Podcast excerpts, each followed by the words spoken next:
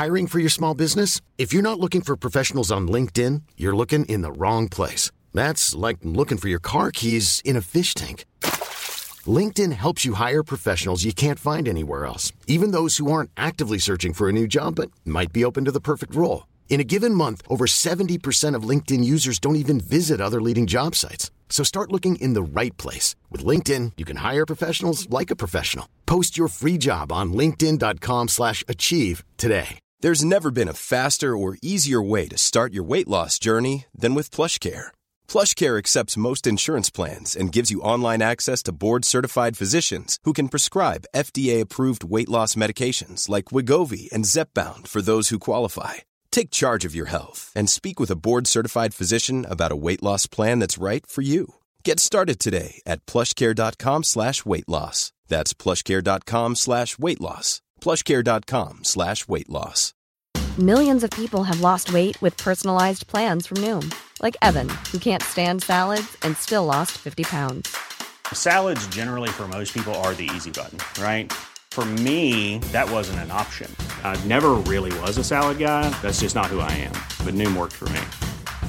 Get your personalized plan today at Noom.com. Real Noom user compensated to provide their story. In four weeks, the typical Noom user can expect to lose one to two pounds per week. Individual results may vary.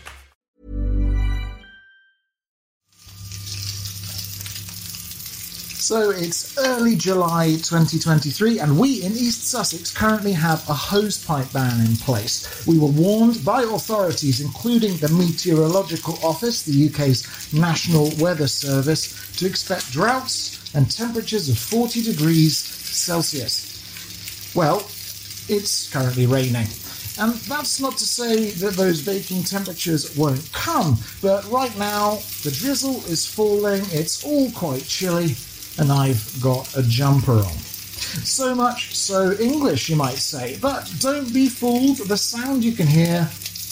Well, that's not the rain. No, instead, it's the noise of my frying pan currently cooking sausages for our dinner. We're having them with cauliflower and broccoli cheese, in case you're curious. And what's all this got to do with English folklore?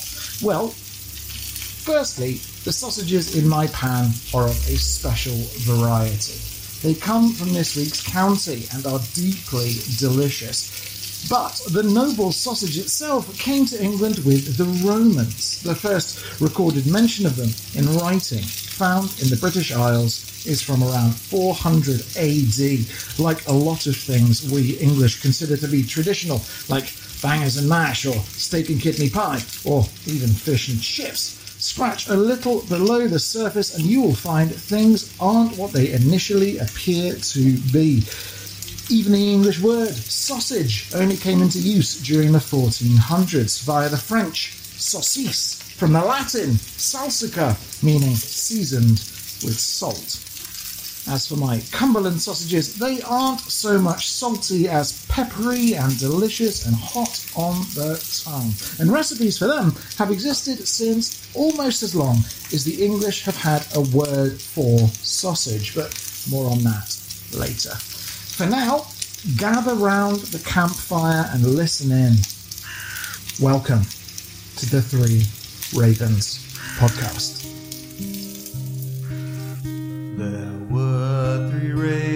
Sat on a tree. Down a down, hey, down a down. They were as black as they might be with a down.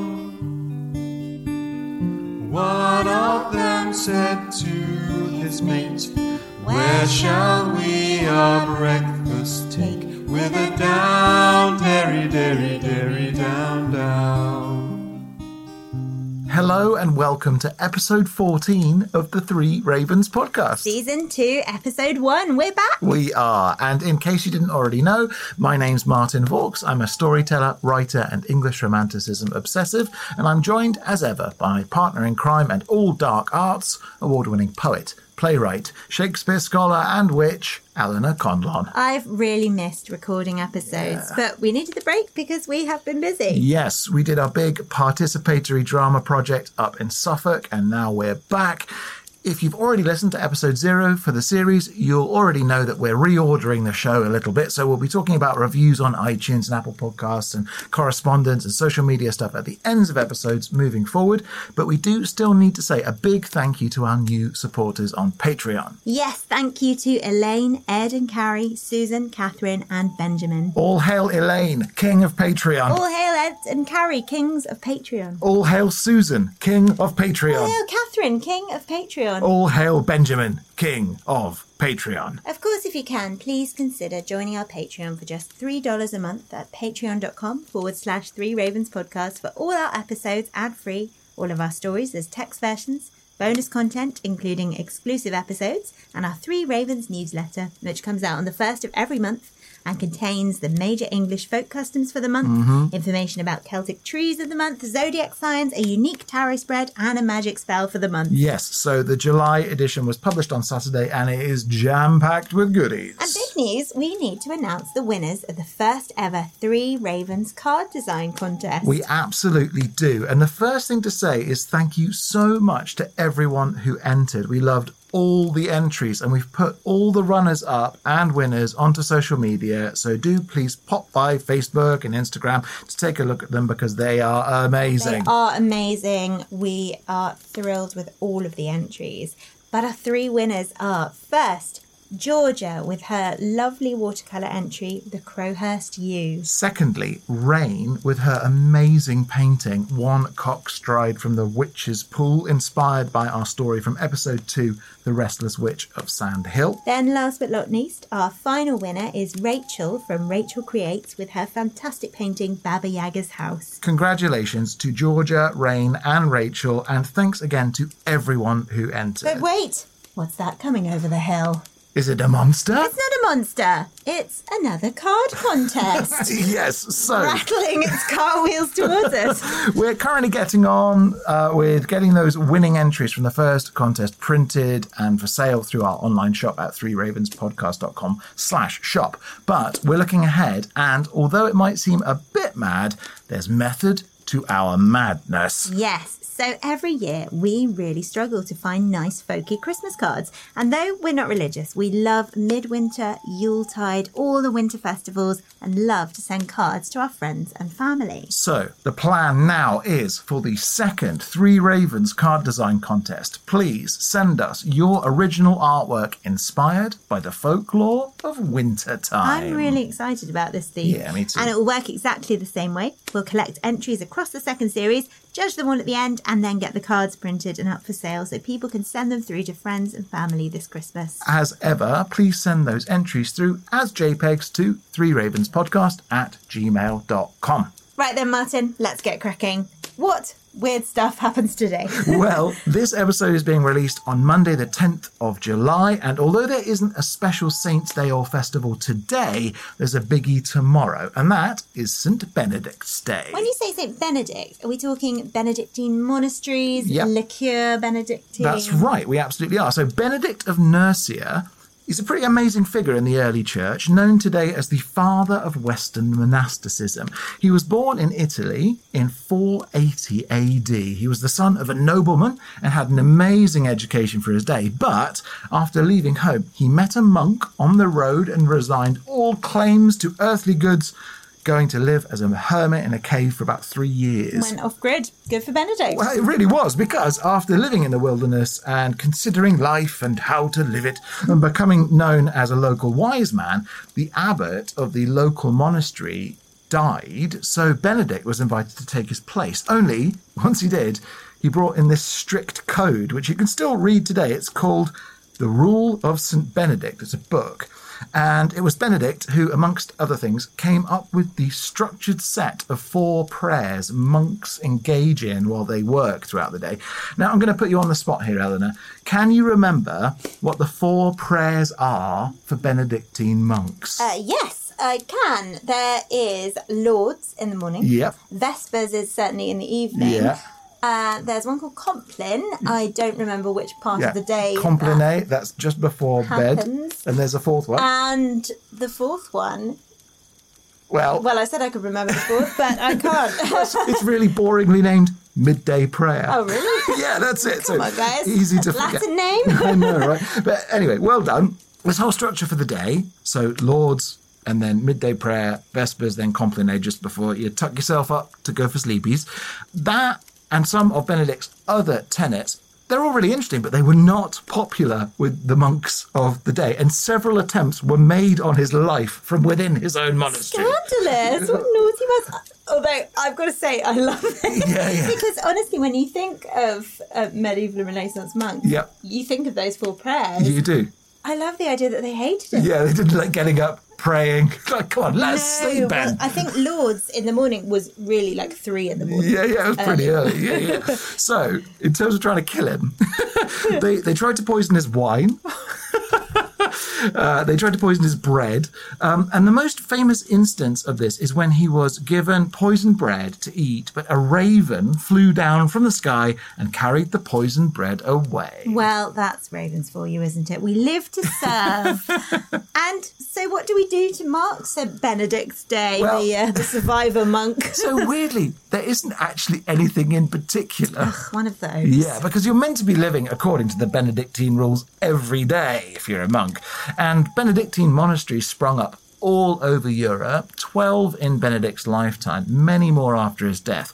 But there is a pretty interesting and good prayer to St. Benedict that I'll pop up on the blog if people are interested, with a picture of his saint's medal, which is also really cool. It shows the raven that carried off the poisoned bread, saving Benedict's life. Oh, how lovely. Yeah. So, Eleanor, should I stop the county criers lacing food and drink with poisons and have them ring us into Cumberland? Yes, please. I did think my cup of tea tasted a bit funny, actually.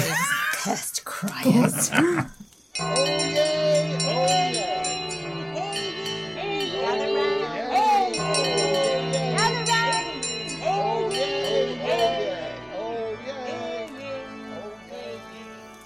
Cumberland is England's most northwesterly county. As always, there's a map showing its precise location in England on the Three Ravens podcast.com blog. It's bordered by Scotland to the north, Northumberland to the northeast, County Durham to the east, Westmorland to the southeast, Lancashire to the south, and the Irish Sea to the west. wow, it's another one surrounded by lots of other counties. It is, and really interestingly, from the mid 1970s until just this year, so about half a century, the county of Cumberland was absorbed into the larger administrative area of Cumbria. Why? Well, the government at Westminster, basically. Oh, I see. So, down in the south, people making decisions that have sweeping impacts on people in the north. It's a tale as old as time. uh, anyway, as you might expect, the county has undergone some changes across its history. In ancient times, it used to be ruled by the Hen Ogledd, the Old Northerners, who hailed from Wales, with the Old North as it was stretching from the west coast of Wales right up to the Pictish territories in the Scottish Highlands and way down the east coast towards York. It's a huge area. Yep. And so, is that sort of the basis of what then became the old kingdom of Northumbria? Yeah, kind of. And one of the most interesting archaeological finds in the county, the Kingmoor Ring, which dates from the 9th century, it's at the British Museum now, has a near identical partner ring called the Bramham Moor Ring, both of which are inscribed with a common ancient script. People think they're protection rings, with one of the terms engraved into them alluding to the power to stop wounds from bleeding, but nobody really knows. The language is lost. Now that is an example of a genuinely helpful magic ring. Yeah. I mean, slip that on before you're about to prepare dinner, and all those middle class avocado related injuries are just a thing of the past. It's almost as if you speak from experience. No comment. So, J.R.R. Tolkien studied both rings, and it's generally accepted that they're the inspiration for Sauron's ring in the Middle Earth stories. But anyway, the Moor ring was found in Yorkshire, the Kingmoor ring in Cumberland, and Anglo Saxon Northumbria existed from around 650 AD when the two territories around there, from the Hen Ogledd, unified. So that was the Kingdom of Deira and the Kingdom of Bernicia. So that kind of lines up, although the first recorded use of the term Cumberland appears in the Anglo Saxon Chronicle of 945. So the name comes from Welsh. Yes, it does. The Welsh name for Wales is Cymru, and you can hear it Cymru, Cumberland, Cumbria, they're all related terms. And do we know what that means? Yeah, yeah, yeah. It means compatriots. So, Ah. like allies, fellow countrymen, that sort of thing. That's really nice. so Yeah, it's it like is. the the friends. Yeah, that's it. We're the gang. We're the crew. The gang. Yeah, that's it. Uh, the county motto of Cumberland is Perfero, which is Latin, meaning I endure. I endure. Yeah. Sounds a bit ominous. It does. I'm going to take it from that that Cumberland has had a bit of a tricky time of it over the years. Well, kind of. Um, I mean, right from the 11th century in the Domesday Book, Cumberland's borders have been chopped and changed by various kings, including bits of the county being claimed by Northumbria and then Yorkshire and parts of Lancashire also being parts of Cumberland for a while. But the borders didn't actually change that much from the 13th century up until like 1974. For a couple of centuries, though, you had a lot of border disputes with Scotland, with our old pal William Rufus invading Scotland, as we discussed way back in episode six when we were talking about Hampshire. oh yeah, William Rufus's. Hey guys, I've got this idea for a United Kingdom. So he claimed Carlisle, which was a bit of his good kinging before the whole squirrel episode. Um, and then Carlisle was regained by David I of Scotland, which was then reclaimed by Henry II of England in his war with Malcolm IV of Scotland, and so on and so forth. And all that led ultimately to the border between England and Scotland being made permanent by the Treaty of York in 1237. okay, so what's Cumberland's county town? Well, it's Carlisle, um, the city that people were fighting over for so long, which I confess I knew very little about before I did my research. Eleanor, do you know anything about Carlisle? No, because I I'd, I thought it was in Scotland. so absolutely not. And to any Scottish listeners, I'm really sorry. Well, I confess to ignorance here as well, in that I knew nothing about Cumberland before preparing for this episode. And my golly goodness, does it have a lot of folklore. Way too much for one episode. But one very cool thing about Carlisle is it's located at the highest point on the highest mountain in England. Wow. Yeah, so the mountain is called Scafell Pike and it stands over 3,200 feet. So the county town is on top of a mountain. Yeah, That's wild. I know, it's so cool, isn't it? There's got to be a giant sleeping under it somewhere. Definitely. Speaking of which, there is a place in Cumberland called the Giant's Grave, which is linked to the Arthurian knight Yvain, but I'm not going to open that whole can of worms. As previously discussed, once you pop open the Arthur myths, it's pretty difficult to get the lid back down. Maybe that could be something for Patreon. Maybe. I mean, there's definitely scope for doing a Yvain episode, or Owain, if you want to say his name that way. But anyhow, for now, let's just say Cumberland, it's a hilly place. it contains part of the Pennine Hills, also known as the Pennine Chain, which are a range of uplands famously known as the backbone of England. Oh, that's where they are. Yeah, that's right. wondered. Also, Backbone of England is a great name. It is. And in case you're unfamiliar, the Pennines run from near the Scottish border right down to the Peak District in Derbyshire and Cheshire. They're mainly limestone, so naturally they're full of caves and potholes, some of which stretch over a hundred metres deep. Lots of dark places for creepy things to come out of. Yeah, quite right. And another cool fact the Pennine Way is England's oldest long distance footpath, running for, check this, 268 miles. That's 429 kilometres in new money. I wonder how long it takes to do that walk. Well, I can tell you that the world record for doing it for a man, two days and 10 hours, and then female record is just over three days. Wow. I know, right? That's Pre- so impressive. amazing, isn't it? Congratulations to those walkers. Yep. Now, I've got to say, I'm, I'm going to bring up the. The elephant in the room? Not that it's an elephant? Yeah, not go on. It's an elephant do in it. the room. One of the major things I know Cumberland is famous for is the Cumberland sausage. Yep. So it might sound silly, but it's known nationwide. You can pick up a Cumberland sausage in any supermarket. Yeah. I've got to ask, what's so special about it? Okay, well, it's not just a nationwide thing, it's international. Really? Yeah, so like Parma ham and feta cheese, the Cumberland sausage has a protected status in the European Union. It's a protected sausage. It is a protected sausage, Oh, that is marvellous.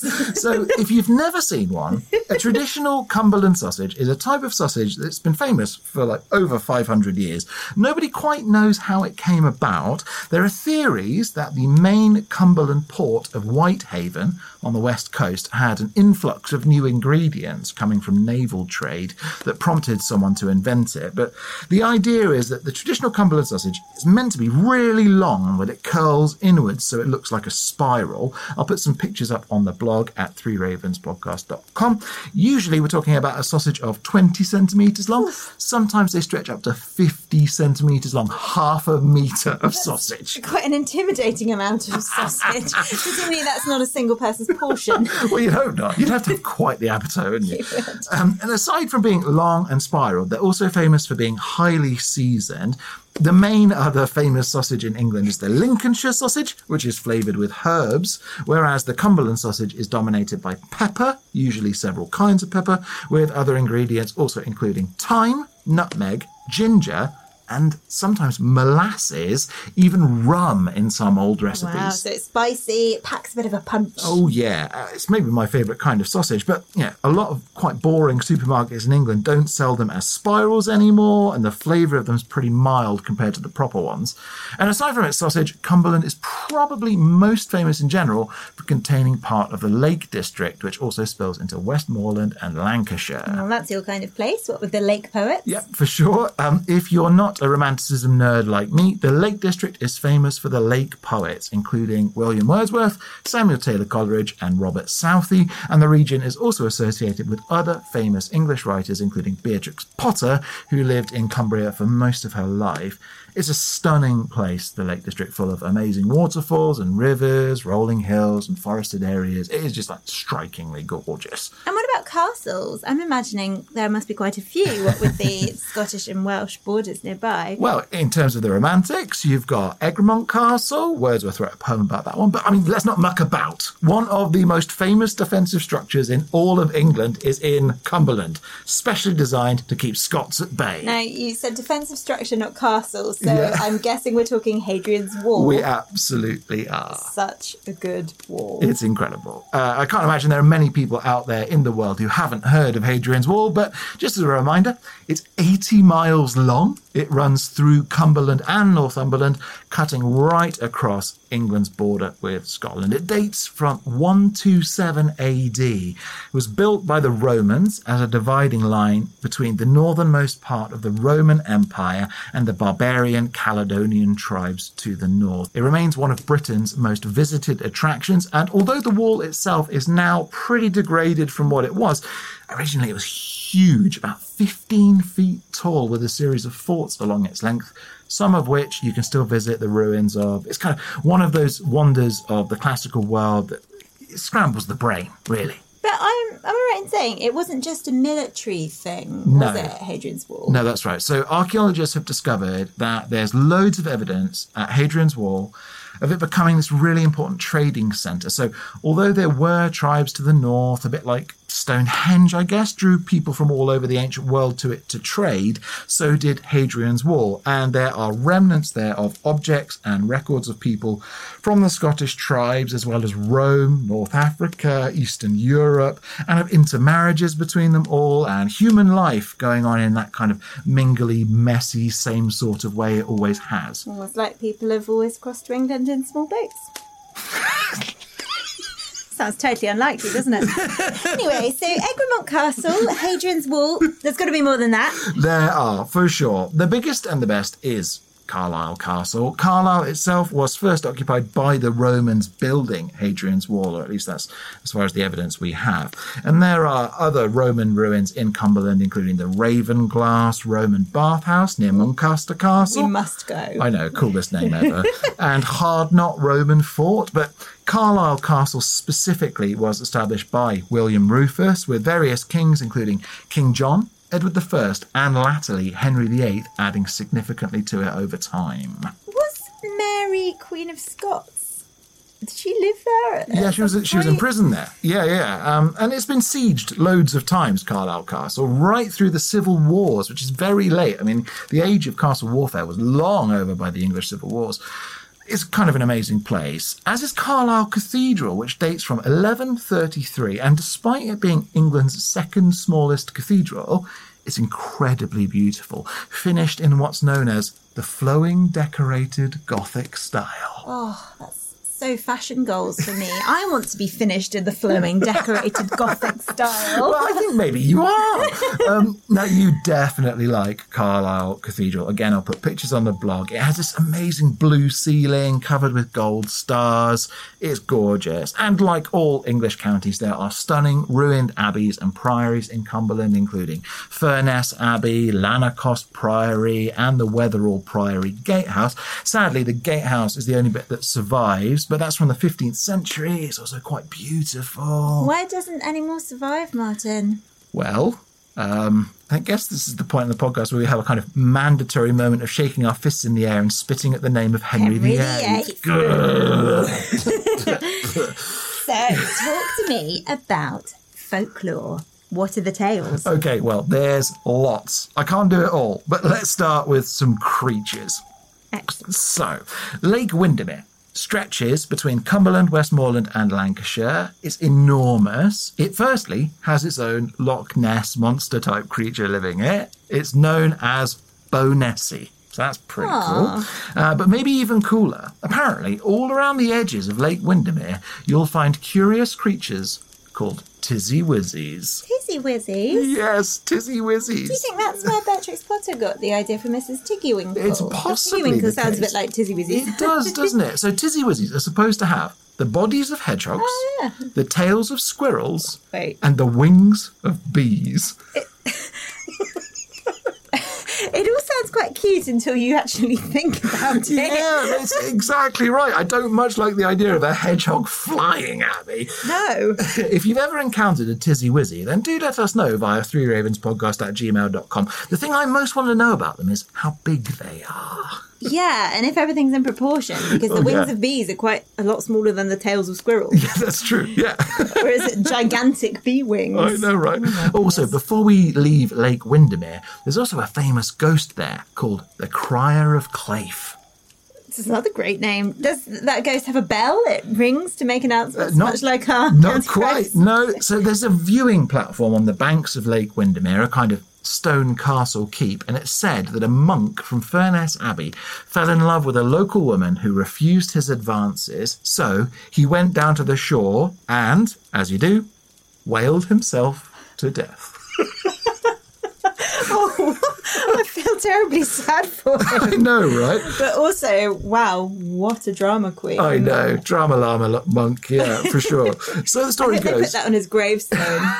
Brother Bertram wailed himself to death. Yeah, I know, right? So the story goes people sometimes see the ghost of this monk, the crier of Clave, at the viewing platform, and you can hear his wails carrying across the waters of the lake to this day. Guy. So what else? Give me more. All right, well, there are lots of elf and fairy legends in Cumberland. For example, Bassenthwaite Lake and Hardknott Pass are meant to be fairy country. People say that Elver Hill near Bassenthwaite Lake is also a fairy mound, and if you knock three times, you'll gain entry. While at Hardknott Pass, it's said Eveling, the fairy king of all England, holds his court there. Outstanding. I know, right? Um, there are actually loads of fairy or elf barrows, or hows, as they're called in the region, including the Elver Hills, Elver Hill, Elver Plain, the Elverstone Circle. There's an elf hall at Hallthwaite, Ella Barrow at Pennington. I mean, Cumberland is thick with legends of little people. There must be something to it. I know. are that many legends. There must be something in the water of Cumberland for sure, because I've got a list of long as my arm of just the curious monsters and cryptids from the county. Lovely. Keep them coming. We love a monster, don't we? Okay, so another famous creature from the area is the Beast of Cumbria. What kind of a, a beast is the beast of Cumbria? well, you'll be happy to hear. It's another one to add to our beast list. Um, this one is another giant cat. It's been seen over 40 times, and right now there's a Facebook group where people are tracking sightings. Going to join that right now. yeah, I know, right. There's a black shuck style dog as well that roams around the area. It's called the Capelthwaite, although you should probably speak more about that in your Westmorland episode. Yes, the. Capelthwaite puts its paws over my borders. Yeah, yeah, much. yeah, that's right. And this kind of amazing other story happened in Cumberland, early 19th century. The area around Ennerdale was terrorized, and this is a completely true story, by a different giant black dog called the Gert Dog of Ennerdale. Gert being great. Yeah, that's this, right. uh, So this great dog killed, and this is we don't know if that was great in size or it was just a really nice Oh, dog. People did not like it. So, so there are all these records. Over 300 sheep were killed in a year across the fells of Cumberland by this massive dog. Loads of attempts were made to hunt it down. Nobody knows where it came from. And it said it used to drain the blood from the sheep it killed, and that one of the scariest things about it is it never made a sound. A silent dog. I know. It sounds like right? the perfect pet. Oh, I imagine it would still be smelly. And also, you've got to have a constant supply of sheep to be bunging into its room. Yeah, we've brought more trouble than it was worth, probably. I also like the way that in my mind I said, well, it would have to have its own room. And well, just obviously, you can't have a thing that size in your bedroom. So, uh, as I said, this is a genuine, real, for sure, realsies creature because it was eventually shot and killed by John Steele, a resident of Asby, with the dog weighing over eight stone. Whoa, that's a big boy. And then its taxidermied skin was kept at the Huttons Museum at Keswick for over 50 years. Oh, so they they reliably know it was that large. Yeah, that's right. It eventually fell to pieces, so they got rid of Hmm. it, but there you go. Now, in terms of blood drinking beasties specifically, near to Renwick, there's the legend of the vampire of Croglin Grange. Ooh, That's gothic nightmare. Oh, I know, right? So this was a creature with flaming red eyes that allegedly haunted the woods around Croglin Hall and attacked a young woman, sucking her blood. But the creature was allegedly shot in the leg one night, then hunted down to a crypt in a nearby churchyard, found at rest during the daylight hours, and burned. I really wish people wouldn't always burn vampires. I know. Surely, like, you can find a way of transporting them, iron cage, big lockpots, or something, just so we could understand them better. Well, it's not unlikely that people have tried to do just that, but. You know, the fact that they aren't around to talk about it suggests maybe it isn't that easy. So now, linking back to episode four on the sockburn worm from Durham, Cumberland also has its own raft of worm legends. They're generally called hagworms in Cumberland, and legends say they could fly and grew large enough to hunt and eat birds. oh no. I know, right? The best place to have seen them is said to be Hag's Wood near Arnside in the southern section of the county. But I don't much fancy the idea of flying snake beasts, do you? I'll take a tizzy wizzy any day over a flying snake beast. Normally, um, when we talk about places on the podcast, we say, oh, must visit. Yeah. And I'm putting Hagswood near Arnside on my must never visit list. Unfortunately, we're not done with nasty flying things. because again, in Renwick, in the Valley, there is the legend of a basilisk. Oh, we don't get basilisks that often, do we? Yes, so this one seems as much a cockatrice as a basilisk. And to be fair, the two creatures are kind of synonymous in many medieval texts. Yeah, so basilisks are normally snakes, aren't they? And obviously, our, our cockatrice is uh, a, a much more of a hybrid creature, Yeah. but they, they have in common the turning to stone with their gaze. Well, the curious thing is that for centuries, the two creatures were just one creature, and then Really? they were split apart in the first edition of Dungeons and Dragons. Oh, really? So they weren't actually uh, medieval um, categorizations at all? No, same thing. Wow. So, so they've developed their own mythologies since the publishing of D and D first edition. I know, right? Anyhow, so the uh, Renwick basilisk appeared when the old Renwick church was being torn down. We're talking again about a creature with a cockerel's head, a bat's wings, and a snake's tail, allegedly the result of a toad mating with a chicken. With basilisks and cockatrices both, as you've said, having the power to turn people to stone. Some people say that's with a look, others say it's with a bite. Either way, so the story goes, this basilisk terrorized Renwick, maybe in the 16th century, maybe in the 17th, but we know that a local man called John Talentire killed it with a rowan wood staff. And I think a statue should be erected to him. Good work, John. The last thing anyone needs is a basilisk on the loose. So, um, to move away from monsters, I'd be remiss if I didn't mention one of the main characters in Cumberland folklore, Adam Bell. Have you ever heard of Adam Bell? No, uh, my mind went to Alexander Graham Bell.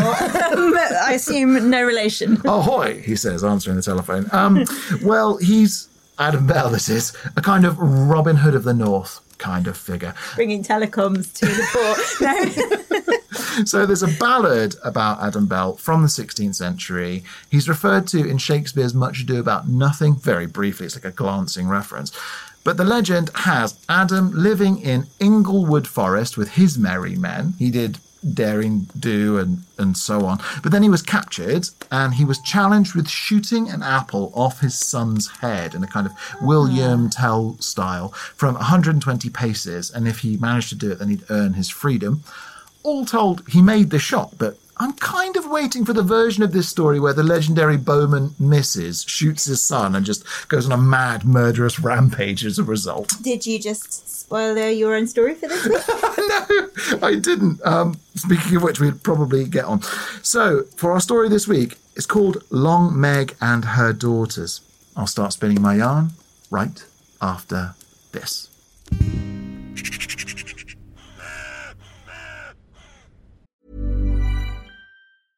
Hiring for your small business? If you're not looking for professionals on LinkedIn, you're looking in the wrong place. That's like looking for your car keys in a fish tank. LinkedIn helps you hire professionals you can't find anywhere else, even those who aren't actively searching for a new job but might be open to the perfect role. In a given month, over 70% of LinkedIn users don't even visit other leading job sites. So start looking in the right place. With LinkedIn, you can hire professionals like a professional. Post your free job on linkedin.com slash achieve today. Millions of people have lost weight with personalized plans from Noom, like Evan, who can't stand salads and still lost 50 pounds. Salads, generally, for most people, are the easy button, right? For me, that wasn't an option. I never really was a salad guy. That's just not who I am. But Noom worked for me. Get your personalized plan today at Noom.com. Real Noom user compensated to provide their story. In four weeks, the typical Noom user can expect to lose one to two pounds per week. Individual results may vary.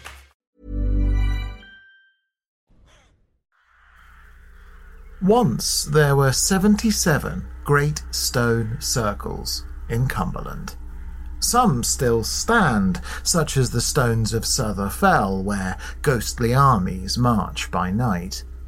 There's the Castlerigg stones, second largest in all of England, and the Mayburgh Henge, left half buried in the earth since old John Lesh dug one out to build his house and went mad within a week. At Eamont Bridge, there's the Round Table, said to be the site of King Arthur's final battle, and the Swinside Stones, where the folk of Sunken Kirk tried to raise their church, only, well, the devil kept pulling it down. But no stone circle in Cumbria has half the fame as Long Meg and her daughters. And though others might fall, she never will. Not until the curse is broken. Few dare so much as touch Long Meg. Some brave soul once set about trying to carve his name in her, but no sooner had his blade touched the stone than it sprang with blood and a storm blew in overhead. Poor fool must not have known of the hex laid upon her by the wizard Michael Scott, he who froze old Meg and all her kin that bright Sabbath day.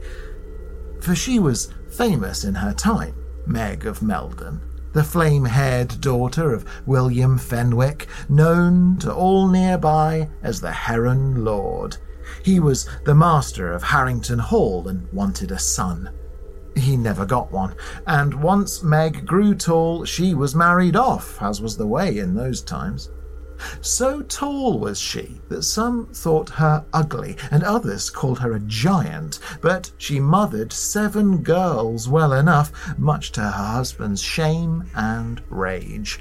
Like Meg's father, her husband wanted a male heir, and with no boys forthcoming, he took to drink. It was no matter to Meg, who, out of nowhere, found and raised a pup to keep her company.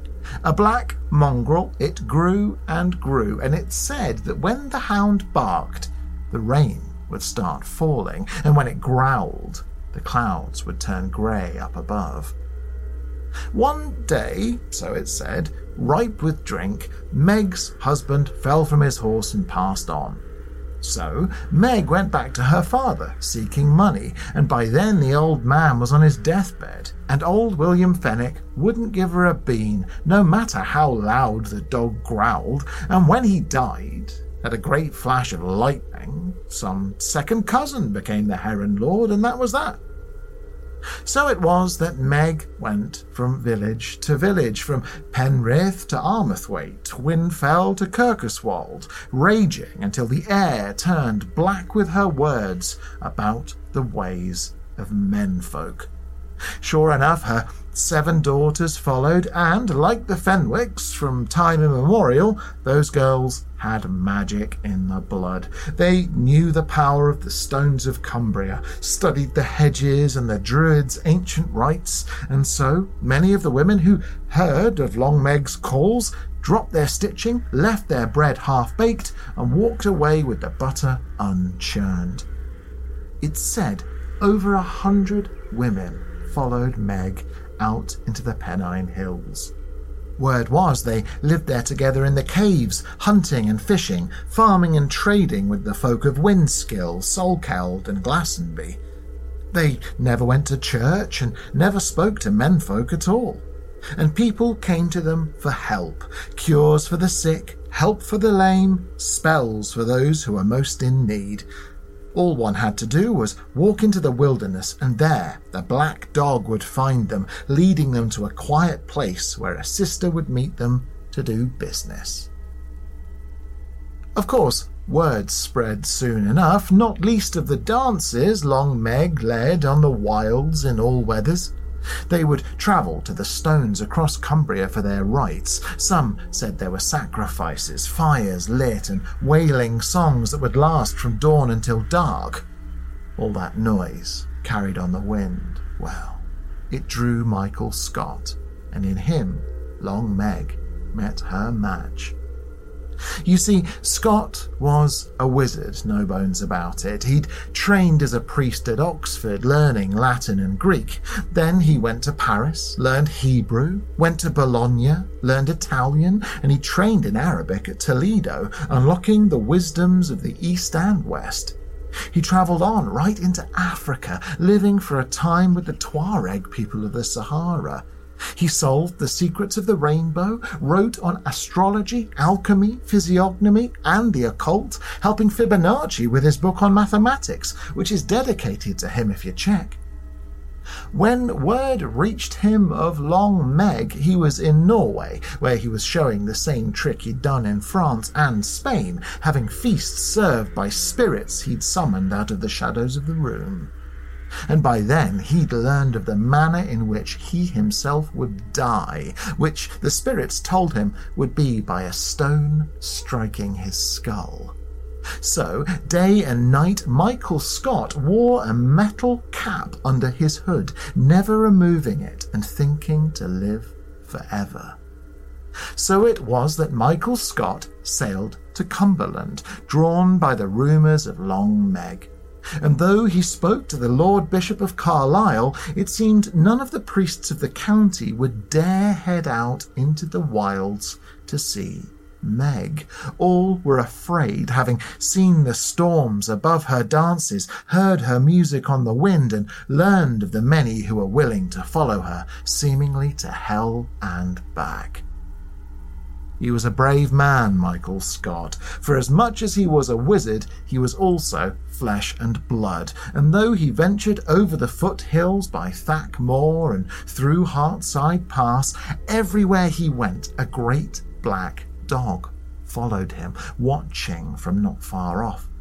The beast, which some said grew as big as a horse, brought with it gales and lightning and floods, and when Michael Scott battled the weather, it only grew worse, the hound mocking his steps. Yet Michael Scott was cunning too, and so he laid a trap. For that year, midsummer fell on a Sabbath day, and from studying the stars, the old wizard knew just which stones Meg would choose to dance at. He laid in wait, hiding himself in the helm wind blowing off Cross Fell, waiting for Meg to appear. Appear she did with her hundred followers. It said they stripped down to their nakedness, the sisters in a broad ring all about Long Meg, who was covered in blood as red as her flowing hair. She set about dancing, calling the storms, thanking the spirits for their service.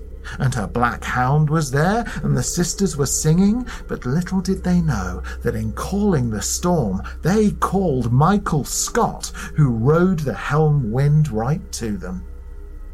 When the old wizard appeared before the women, all gasped in horror, and though they roared and raged with the witches being of the air, Michael Scott laid down a curse of the earth, turning them all to stone. Though the daughters in the ring all mingled with the ancient rocks laid down by the Druids and the men of old times, each transmuting to granite, Meg had a special fate. For her stone was red, red as her hair, red as the blood on her skin. And the hex Michael Scott laid on her was such that only a soul who could count all those stones in the ring three times round and come out with the same number would free Long Meg. But the stones there, well, they move, you see. They're never in the same place twice, which is how Long Meg and her daughters were trapped and still are, sealed in rock forevermore. Of course, everyone in Cumberland knows Long Meg's hound still roams the hills and fells, watching and waiting and bringing the weather. And don't think Michael Scott got off scot free either. For, as Dante wrote in his Inferno, Michael Scott, the greatest wizard of his day, went to the devil, just as he always should have. After laying his hex, you see, Scott went back to Carlisle Cathedral and set himself down to pray. Only the Lord Bishop bade the wizard remove his skull cap while he knelt to ask for forgiveness. It just so happened that a loose stone from high above on the cathedral ceiling fell down and struck Michael Scott right on the top of his head. He was killed in the blink of an eye, and as an unholy man who died unshriven, his body was laid in an unmarked grave, its location a mystery to this day.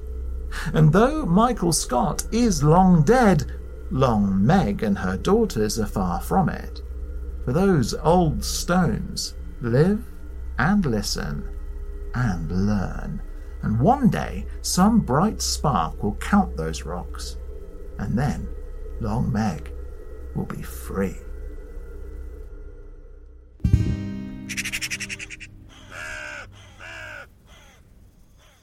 Well, Eleanor, what do you think? Long Meg and her daughters? Can I just say that so many of my parties have been ruined by wizards turning up in that way? There I am, standing stark naked, covered in blood, in the centre of a circle of my closest female friends. Some wizard turns up and ruins. No, but really, I uh, was very struck by that image, as you can probably hear. Is the stone really red? Yes. So the outer stones of Long Meg and her daughters date from a different time to the central stone. So they're both really, really old. But Long Meg herself is a slightly different type of stone, thought to have been quarried more locally. And it is ha- has a kind of red undertinge to it, so I thought I'd just So- develop that Yeah, what a cool way to develop the legend. And I loved the idea of Meg's dog, which could control the weather.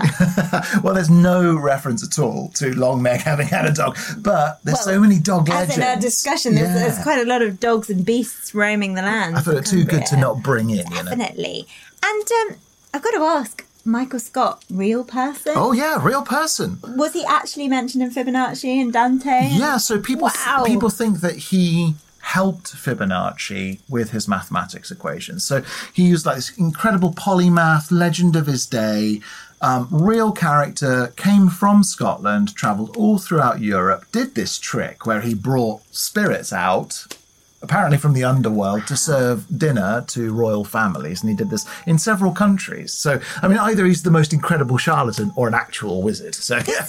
really interests me because I have done quite a lot of reading around Christopher Marlowe's play Dr. Faustus Yes. and the Faustian legend, but I've never come across Michael Scott. But that is, you know, in the B text of Faustus, that's sort of exactly what he does. He gets spirits to bring out dinner and grapes and whatever um, some uh, some rich aristocrat craves. Ah, very and it must have been taken from Michael Scott. And does Faustus also wear the steel skull cap or metal skull cap to protect himself from injury? I've never seen a production where that's happened, but I've got to say my mind went straight to the old film Excalibur, Oh, yeah. where Merlin wears steel skull cap. The designers made that choice, and I, I wonder if that came from that It's, legend it's as probably well. related. But yeah, so one of the interesting things about Michael Scott is he's associated with this Long Meg's daughters uh, legend.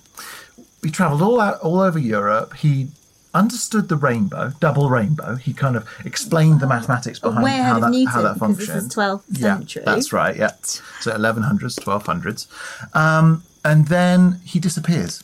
Nobody knows where he ended up. Oh, I love legends about wizards who disappear. Yeah. I just assume that they're still around. Yeah, they've They've gotta be. discovered the Philosopher's Stone and they're still going. Just still rocking and rolling. Yeah. Do we have any extant writings? Did Michael Scott? Oh yeah, there's write? several texts that survive. There are so, uh, some that are lost, but there are several books that still survive, and he was still read well into the Age of Enlightenment. So yeah, Wow. Michael Scott, interesting guy. I have got to find out more about him. You've hmm. inspired me.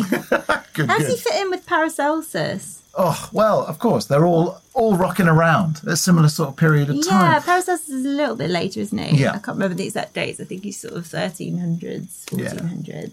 Anyway, so, Oh, so Cumberland. I mean, guys, I could have talked about Cumberland folklore for, for much, much longer than I did, but I'm trying to keep under 52 minutes.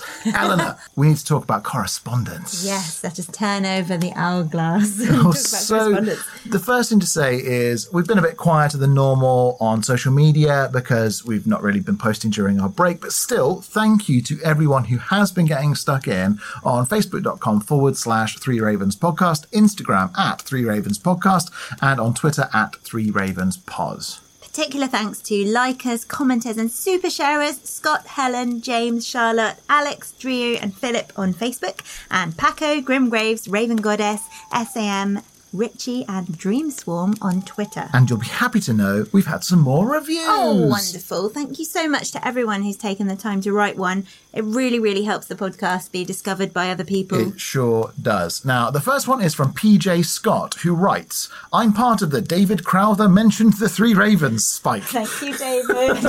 and I'm so happy I listened to him. English folklore is a great addition to my history education. It adds another dimension to the story. So many new sites to visit on my next trip to the UK. Thank you for the suggestions. Oh, thanks, PJ. And please tag us in any photos you take of your visit to Yes, the exciting do. world of England. Uh, we also had another one from Josie Smelko, who writes I'm so glad I found this podcast. It's the perfect blend of history, folklore, and storytelling. The hosts are entertaining and interesting. As an American who loves absolutely everything about the UK, this podcast is exactly what I needed in my life. That's so lovely. Thanks, Josie. As Eleanor said, please, if you can, hop onto iTunes, Apple Podcast, or your chosen podcast app, and please, please write us a review. Each one really does make a difference. So, Eleanor, where are we headed to next week? Next week, we are headed all the way down to England's southwest to the beautiful county of Dorset. Oh, one of my favourites. Some of my family are from round there. As is, most importantly to me, Thomas Hardy. Well, I'm expecting a Wessex tale of wronged lovers, tragedy, and country people talking in the back rooms of pubs. and vampire ghosts. Ah, okay, sounds amazing. well, until then, while our story's gone that way, we'll go this way. And remember, don't whistle till you're out of the woods. Thanks and credit go to Taffy Thomas's book, Cumbrian Folk Tales, the truly excellent Esmeralda's Cumbrian History and Folklore blog, and our friend on Twitter, folklorist and blogger Stephen G. Ray, otherwise known as the Bard of Cumberland. Our theme song is the traditional folk ballad Three Ravens, performed by Eleanor Conlon and Ben Harbour, and our logo was designed by Ollie James Dare. The Three Ravens podcast is a Rust and Stardust production, written and produced by me, Martin Vaux. Thanks for listening. God every gentleman, such hounds, such hawks, and such leman, with a down, derry, derry, derry, down.